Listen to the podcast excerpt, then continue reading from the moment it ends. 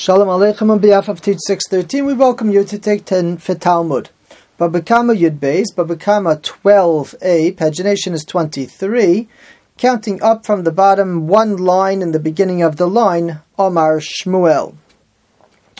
We're familiar with the concept of agav, which means that your kona, you acquire one thing, and through that you acquire other things. This works when a person is buying real estate and agav, the real estate that he's buying, he acquires certain metaltalim, certain movable objects. We use this kinyan, for example, when we sell the chametz to the non-Jew. We have him make a kinyan on some sort of real estate, maybe a shed or whatever, and we say that agav, his acquiring the shed, he's acquiring all the movable objects that are in this sale, namely the chametz product, such as Cheerios. He acquires it through the real estate. That's the concept of agav, and that's true even if the movable objects are not placed on the real estate. Even conceptually, through the real estate, a person can acquire movable objects.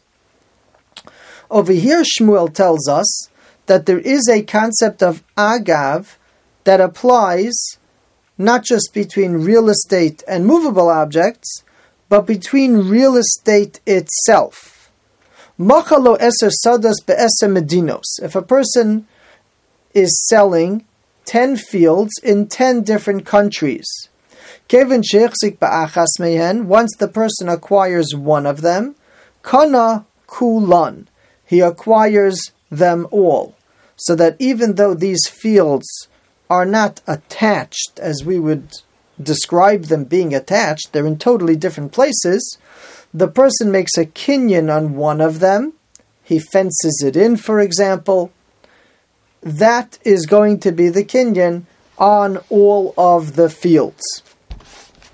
Now, this Gemara comes up in Kiddushin as well on Daf Chaf Zayin, and the Gemara over there, Chavzayin Amud Beis 27b, qualifies this ruling and says, when does this apply? lo kulan, if he gave the money to pay for all of the fields, all ten. Avalo nasan lo kulan, but if he didn't give money for all the fields, lo kana ela ma'osav, he will only acquire according to the amount of money that he gave. So that if we've decided that it's a thousand dollars per property and he only gives a thousand dollars so far, then when he makes a kinyan on the field that he's making a kinyan on because that's the one in town where we live, he's not going to acquire all other nine fields because he only gave enough money for the field that's in front of us. In fact, in Shulchan Aruch, Choshen Mishpat Kuf Tzadi Beis, Seif Yud Beis, we find Hamocha yud sados biyud medinos. This case, a person is selling to his friend ten fields in ten different countries. Kevan ba'achad mehem.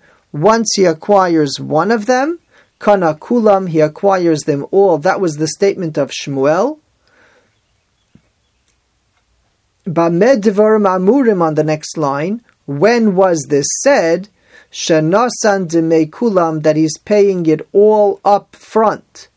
Avalam lo nasan Deme Kulam, but if he didn't pay for everything, lo kana elakineged ma'osav. He only acquires according to the amount of money that he gave. The problem over here is not the kinyan. The problem is that the person doesn't have da'as, the seller doesn't have das because he didn't get the money and he's not being generous, so to speak, in how much he's allowing the other person to acquire because the person hasn't come through yet with the payment. This prompts a fascinating question, which the Mechaber continues with, Lefikach, therefore, what would happen in the case of a matana, in the case of a gift? On the one hand, there's no lack of money. In other words, I didn't require any money of you. So now, as you're doing the act of acquisition, there's no lack of money that's been transferred. It's not that you still owe money and therefore I'm withholding my generosity of allowing you to be Kona the property. You don't owe me anything. And therefore, the first position is. Therefore, if it was one big gift, then the act of acquisition that's done on one works on everything because there's no reason to withhold because you're not expecting any more money. V'yesh cholkim. But there are those who argue and say that even by a matana, a gift, you only acquire the field that you made the kinyan on because you don't have this advantage of having given money for all of the fields. And therefore, as the Smad describes it, since no money was exchanged, mistama daito shel hanosein, we assess the intent of the giver,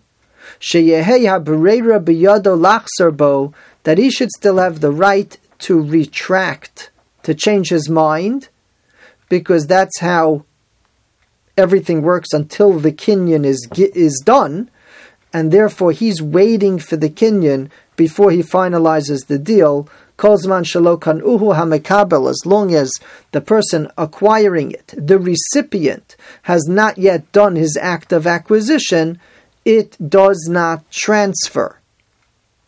And therefore, the other nine fields, since there's no money on the table to compel, if you will, the person to agree. So he's waiting around. He's saying, I'm offering you all these 10 fields, but until an actual act of acquisition is done, this second opinion says it's not considered a kinyan on the other fields. So again, we start off with Shmuel. Shmuel says there's such a thing as being kona here and acquiring all other nine fields but we qualified it b'medevarim amurim when he paid. But if he didn't pay, he only gets the amount that he paid for. And we asked, what about matana where he's not expected to pay? One position is you acquire it because we're not waiting on the money because that wasn't the agreement. The agreement was it was a gift. On the other hand, v'yesh cholkim, there are those who disagree by a gift, and they say he didn't get money to propel him into that position where he's giving it to you generously.